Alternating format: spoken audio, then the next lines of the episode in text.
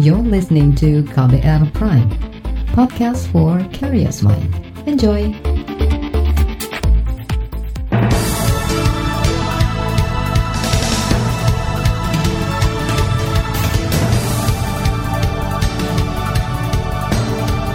Selamat pagi saudara, senang sekali kami bisa menjumpai Anda kembali melalui program Buletin Pagi, edisi Jumat 16 Oktober 2020.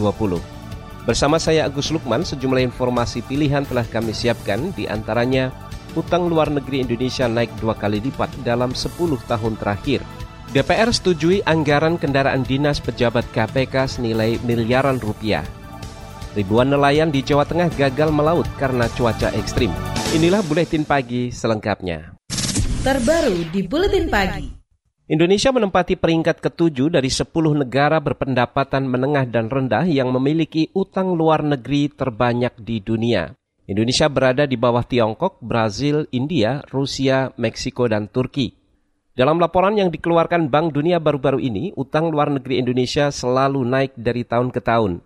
Hingga tahun lalu, utang luar negeri Indonesia mencapai lebih dari 402 miliar dolar Amerika atau hampir mencapai 6.000 triliun. Atau 6 kuadriliun rupiah. Jumlah ini naik lebih dari 2 kali lipat dibandingkan pada 10 tahun lalu.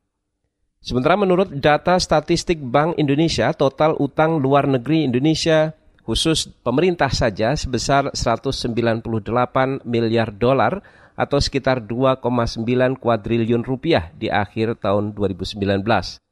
Bank Indonesia mencatat utang itu digunakan untuk sejumlah sektor, salah satunya adalah sektor jasa kesehatan dan kegiatan sosial. Meski begitu, saudara, Kementerian Keuangan mengklaim utang luar negeri Indonesia masih dalam posisi aman. Dalam keterangan tertulisnya, staf khusus Menteri Keuangan Masita Kristalin mengatakan utang luar negeri Indonesia masih bisa dikelola dengan baik oleh pemerintah. Masita mengatakan utang pemerintah Indonesia masuk dalam kategori utang jangka panjang sehingga jatuh tempo utang masih cukup aman. Pada bulan lalu, Menteri Keuangan Sri Mulyani Indrawati mengatakan adanya indikasi stabilitas dan perbaikan dari surat berharga milik negara. Dengan kondisi ini, Indonesia memiliki tambahan dana untuk ongkos utang saat defisit negara cukup besar dalam masa pandemi.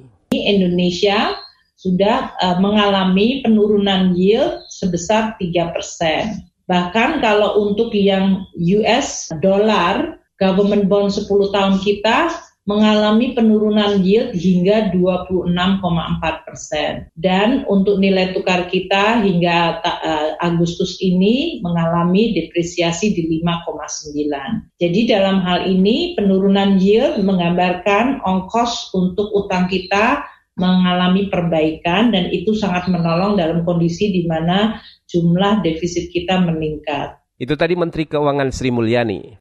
Mengutip laman resmi Kementerian Keuangan, pemerintah menyatakan utang hanya akan digunakan untuk kegiatan produktif, seperti pembangunan infrastruktur dan investasi jangka panjang. Pemerintah menyatakan sengaja berutang untuk menggenjot pembangunan infrastruktur demi perbaikan konektivitas, mengejar ketertinggalan, dan meningkatkan pertumbuhan ekonomi. Namun sorotan datang dari Badan Akuntabilitas Keuangan Negara BAKN DPR yang menyoroti utang luar negeri Indonesia yang mencapai hampir 6.000 triliun rupiah. Dalam keterangan tertulisnya, Ketua BAKN DPR Marwan C. Ahsan mengatakan dengan utang luar negeri yang besar, ruang fiskal pemerintah akan semakin terbatas dan kemungkinan pemerintah akan mengurangi subsidi dan belanja produktif untuk membayar bunga utang. Badan Akuntabilitas Keuangan Negara BAKN DPR meminta pemerintah memperhatikan juga peningkatan utang luar negeri swasta karena 89% utang luar negeri swasta berdenominasi dolar Amerika.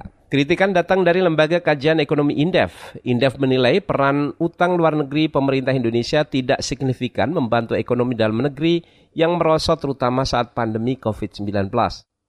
Direktur Eksekutif INDEF Taufik Ahmad menyebut utang luar negeri belum banyak digunakan untuk sektor produktif. Padahal seharusnya utang digunakan untuk sektor produktif dan belanja modal yang berdampak langsung ke masyarakat, bukan malah untuk belanja pegawai di kementerian. Ya, tambahan utangnya tidak terlalu signifikan menahan laju kita lebih dalam situasinya. Padahal tadinya pemerintah berharap kita masih positif 2020, atau paling tidak minus 0,2, 0,3, tapi dengan perkiraan IMF yang begitu dalam, itu menjadi sinyalemen bahwa ternyata apa yang dilakukan sekarang untuk menahan, katakanlah tidak terlalu dalam, sulit dilakukan. Padahal kita sudah terlanjur punya utang yang cukup banyak, termasuk dari sumber-sumber utang luar negeri, begitu ya. Direktur Eksekutif INDEF Taufik Ahmad menambahkan pemerintah seharusnya memperhatikan beberapa hal dalam berutang, seperti permasalahan waktu dan belum maksimalnya serapan utang. INDEF memperkirakan pemerintah masih akan terus mengandalkan utang luar negeri hingga 5 tahun ke depan. Sementara itu, ekonom senior dari Universitas Indonesia Faisal Basri menyebut pengesahan Undang-Undang Cipta Kerja dapat memperparah utang luar negeri Indonesia. Faisal mengatakan Undang-Undang Cipta Kerja hanya menguntungkan dan memanjakan pengusaha besar dengan mengurangi pajak yang berimbas pada kenaikan pajak masyarakat kecil. Didahului oleh Perpu nih, perpajakan ini. Di Perpu itu sudah dimasukkan, saking kebeletnya nih buat membela pengusaha, pajak sudah diturunkan. Tarif pajak tadinya 25% di draft omnibus perpajakan.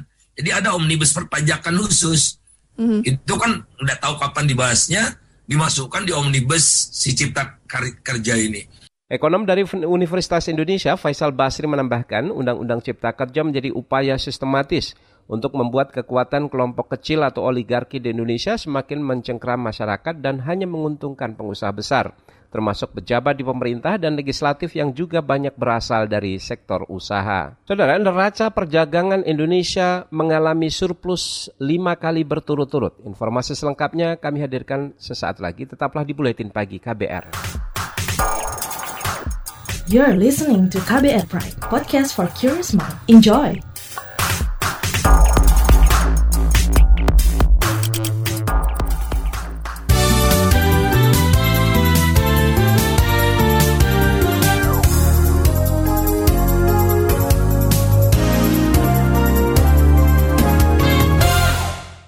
Badan Pusat Statistik BPS mencatat neraca perdagangan Indonesia mengalami surplus 2,4 miliar dolar Amerika atau sekitar 35 triliun rupiah pada September lalu. Kepala BPS Suharyanto mengatakan hingga September lalu Indonesia mencatat 5 kali surplus berturut-turut. Jadi kembali selama 5 bulan berturut-turut sejak bulan Mei, Indonesia mengalami surplus. Dan surplus pada bulan September ini lebih besar dibandingkan surplus pada bulan Agustus yang lalu yang sebesar 2,35 miliar US dollar.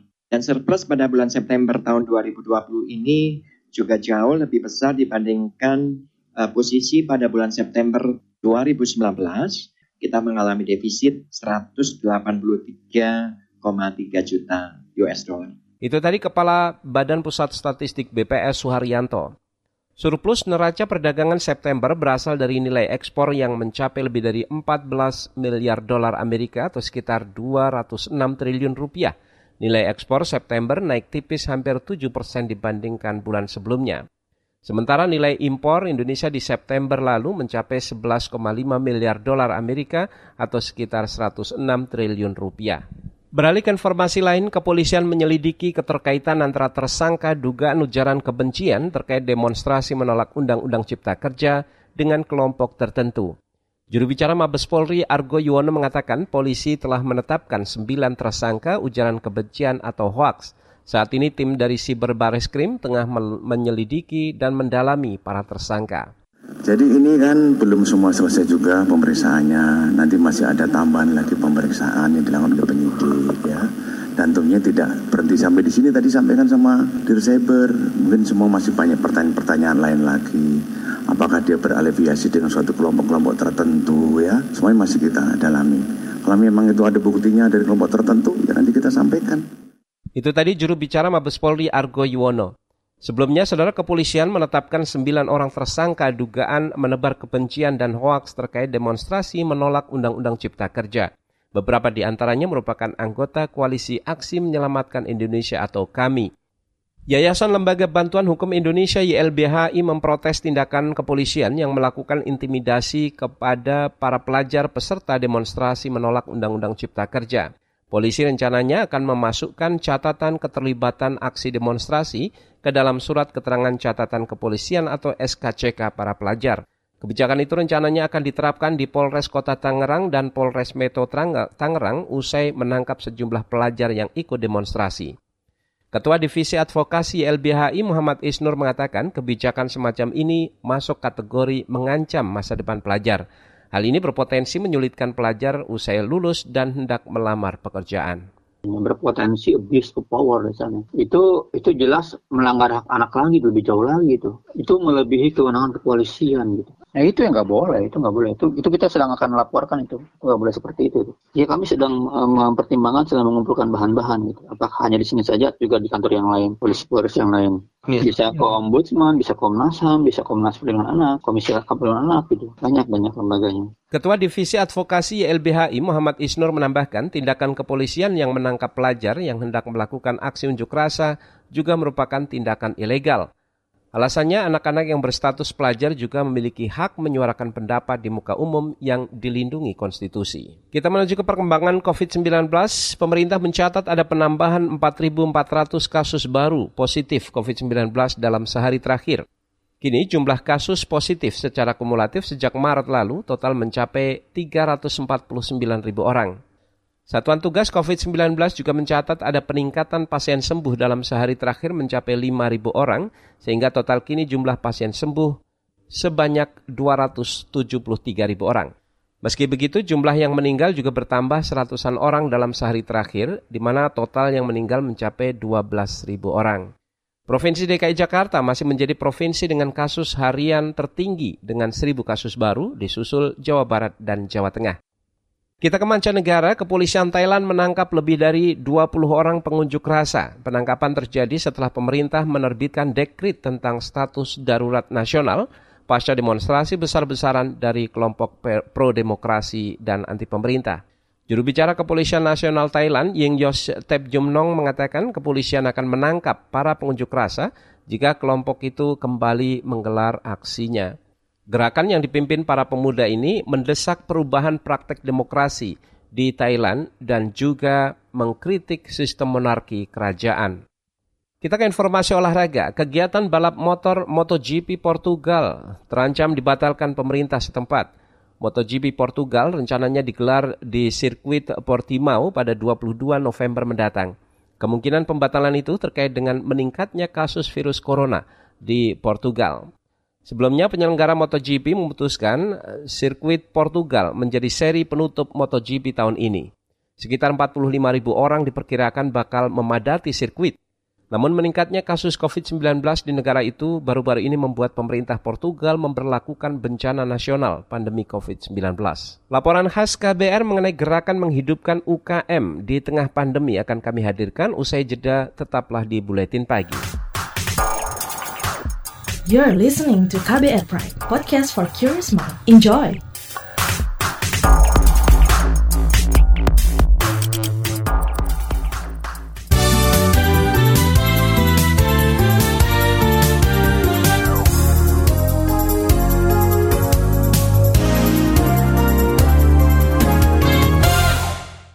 Anda sedang mendengarkan Buletin Pagi KBR. Saudara, sektor usaha kecil menengah banyak yang terpukul akibat pandemi COVID-19. Padahal sektor ini merupakan tulang punggung perekonomian nasional. Di tengah kesulitan ini muncul inisiatif gerakan beli dagangan teman untuk menggeliatkan bisnis UKM.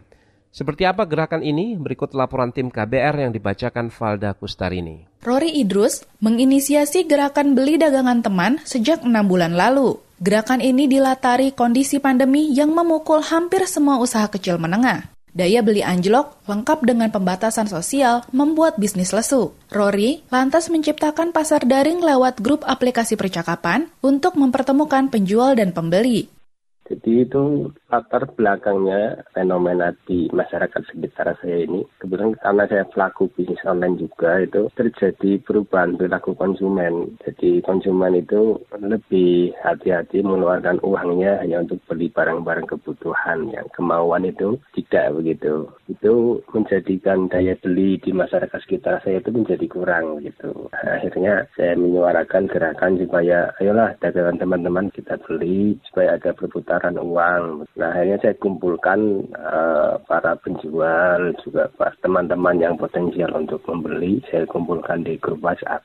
Rory sendiri merupakan pedagang daring yang ikut terpukul pandemi. Namun, ia merasa beruntung karena masih bisa mengandalkan penghasilan sebagai guru. Selain lewat WhatsApp, Rory juga membuat ruang serupa di media sosial Facebook. Ia memanfaatkan akun pribadinya yang kala itu diikuti sekitar 5.000 orang sebagai media promosi. Rory tinggal membuat unggahan, kemudian penjual bisa mempromosikan produk dagangannya di kolom komentar. Gerakan itu saya suarakan di media sosial Facebook saya pribadi, akun saya. Jadi saya cukup buat status silakan yang punya dagangan untuk menawarkan di kolom komentar begitu. Tuh. Kalau yang WhatsApp sampai sekarang masih jalan, Ibu. Aktivitas grup masih terus berjalan, mereka saling menawarkan barangnya, kemudian ada juga yang kemudian terjadi transaksi ya beberapa banyak begitu. Barang yang dijajakan di dua kanal itu pun beragam, mulai dari makanan, alat pelindung diri, hingga keperluan rumah tangga. Metode promosi cuma-cuma semacam ini terbukti efektif karena banyak transaksi terjadi. Pembeli juga diuntungkan karena bisa menemukan penjual barang yang dekat dengan tempat tinggal. Banyak teman-teman yang para pelaku bisnis online, mereka mengalami kesulitan di masa pandemi ini. Nah, karena mereka adalah teman kita, kemudian daripada kita beli jauh-jauh misalnya online yang dari luar kota, kita butuh masker kepada mereka, sementara teman kita beli begitu. Itu tentu akan membantu teman kita begitu. Dan ya barang lain tidak hanya masker. Geliat ekonomi mulai tampak dari gerakan yang dirintis Rory. Jasa antar barang atau kurir pun kena imbas. Pengemudi ojek banyak yang menawarkan layanan antar barang yang dipesan dari grup. Alhasil, jejaring yang awalnya hanya lingkup kecamatan, lambat laun makin meluas. Sudah banyak ojek online tetapi yang non-aplikasi, yang lokal bentuknya. Jadi itu satu usaha orang-orang di beda kecamatan saya yang mana dia itu memberikan layanan antar begitu kepada para pelaku usaha untuk jasa antar ke konsumennya gitu. Nah di desa saya sendiri nih rupanya dari grup itu sudah mulai dibuat jasa pesan antar di daerah saya begitu dari grup itu awalnya. Makin ramainya ruang jual-beli grup WhatsApp membuat Rory menetapkan aturan ketat, yakni penjual hanya boleh melakukan promosi maksimal 3 kali sehari. Sempat tercetus pula ajakan untuk kumpul-kumpul berbagi pengalaman secara langsung. Sama member grup itu pengen mengadakan kopi darat untuk saling sharing jualannya begitu. Tapi itu belum saya respon mengingat saya masih ada aktivitas kantor yang lagi lumayan sibuk. Gerakan beli dagangan teman yang digagas Rory mendapat apresiasi ekonom INDEF Ahmad Taufik. Namun, gerakan itu mestinya bisa dimanfaatkan untuk makin mendorong produksi atau menciptakan produk-produk baru, bukan hanya mandek pada kegiatan menjual barang. Nah, saya kira gerakan itu tetap bisa dilakukan, tapi memang bagaimana caranya mendorong agar gerakan pembeli dari teman itu juga didorong untuk berproduksi, bukan sebagai hanya reseller. Nah, ini yang menurut saya penting. Jadi kalau misalnya didorong gerakan teman juga memperbaiki kualitas produk-produknya ataupun berkaitan dengan marketnya. Gerakan semacam ini bisa berdampak real mengingat sektor UKM menyumbang 60% dari pendapatan negara. Itu sebab perlu ada dorongan dan insentif bagi UKM untuk mengejut produksi, misalnya lewat bantuan kredit modal hingga akses luas ke pasar. Dia besar peranannya dalam perekonomian. Selain 60% PDB juga dia menyumbang ke tenaga kerja hampir 98%. Terkait dengan akses pendanaan dari total kredit itu hanya mendapatkan alokasi sekitar 9,8%. Kemudian UMKM itu mayoritas produknya di dalam negeri, nggak keluar, jadi harus didorong marketnya. Demikian laporan tim KBR, saya Valda Kustarini. Informasi dari daerah akan kami sajikan usai jeda, tetaplah di Buletin Pagi KBR. You're listening to KBR Pride, podcast for curious minds. Enjoy!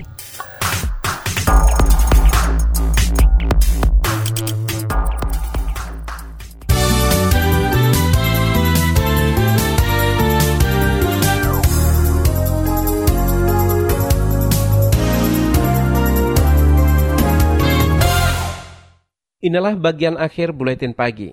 Kita ke Jawa Tengah, saudara. Sekitar 2.000 nelayan di Jawa Tengah gagal melaut karena tingginya gelombang laut. Cuaca ekstrim gelombang tinggi disebabkan karena fenomena penyimpangan cuaca La Nina. Ketinggian gelombang mencapai 5 meter. Kepala Dinas Perikanan dan Kelautan Provinsi Jawa Tengah, Vendiawan, mengatakan ribuan nelayan yang gagal melaut itu berada di wilayah Kebumen, Cilacap, dan Purworejo. La Nina nih ya, kalau yang di pantai selatan emang gelombangnya agak besar nih. Nelayan masih banyak yang istirahat, khususnya di pantai selatan. Ya kalau di pantai selatan itu kurang lebih hampir ada 2.000 kapal ya di sana. Ini yang mereka tersebar di mulai Cilacap sampai ke Purworejo. Jadi ada bantuan, ya saya membantu nelayan lah untuk meringankan beban operasional melaut melalui bantuan BBM, subsidi melalui kartu nelayan. Kepala Dinas Perikanan dan Kelautan Jawa Tengah Vendiawan mengimbau para nelayan untuk waspada dan tidak melaut lebih dulu selama cuaca ekstrim, karena perahu nelayan di sekitar pantai selatan rata-rata merupakan perahu kecil. Pemerintah akan membantu nelayan dengan bantuan subsidi BBM melalui program Kartu Nelayan. Fenomena cuaca ekstrim La Nina diperkirakan akan berlangsung hingga Desember mendatang. Kita ke Aceh. Gempa bumi berkekuatan 5,2 magnitud mengguncang Kabupaten Aceh Barat pada Kamis kemarin. Pusat gempa berada di 30 km arah barat daya laut kota Melaboh.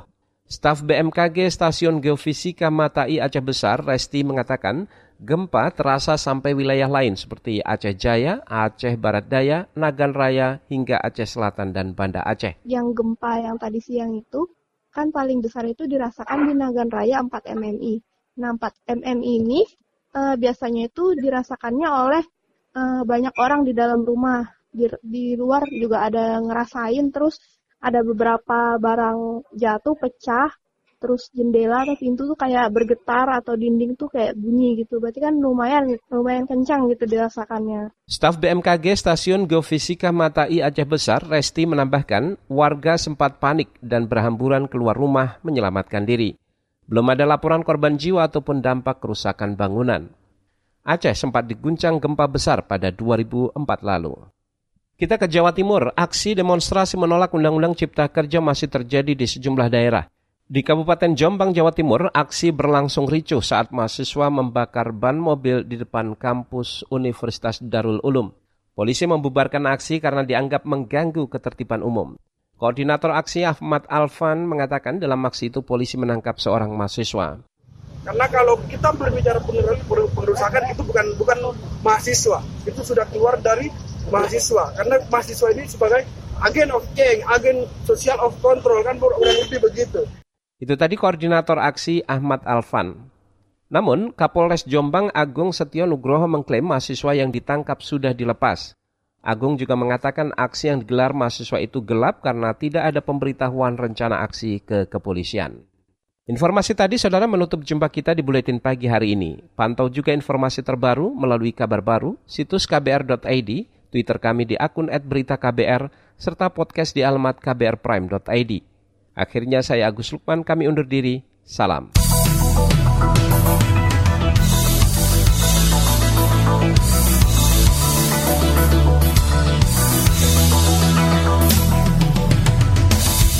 KBR Prime, cara asik mendengar berita. KBR Prime, podcast for curious mind.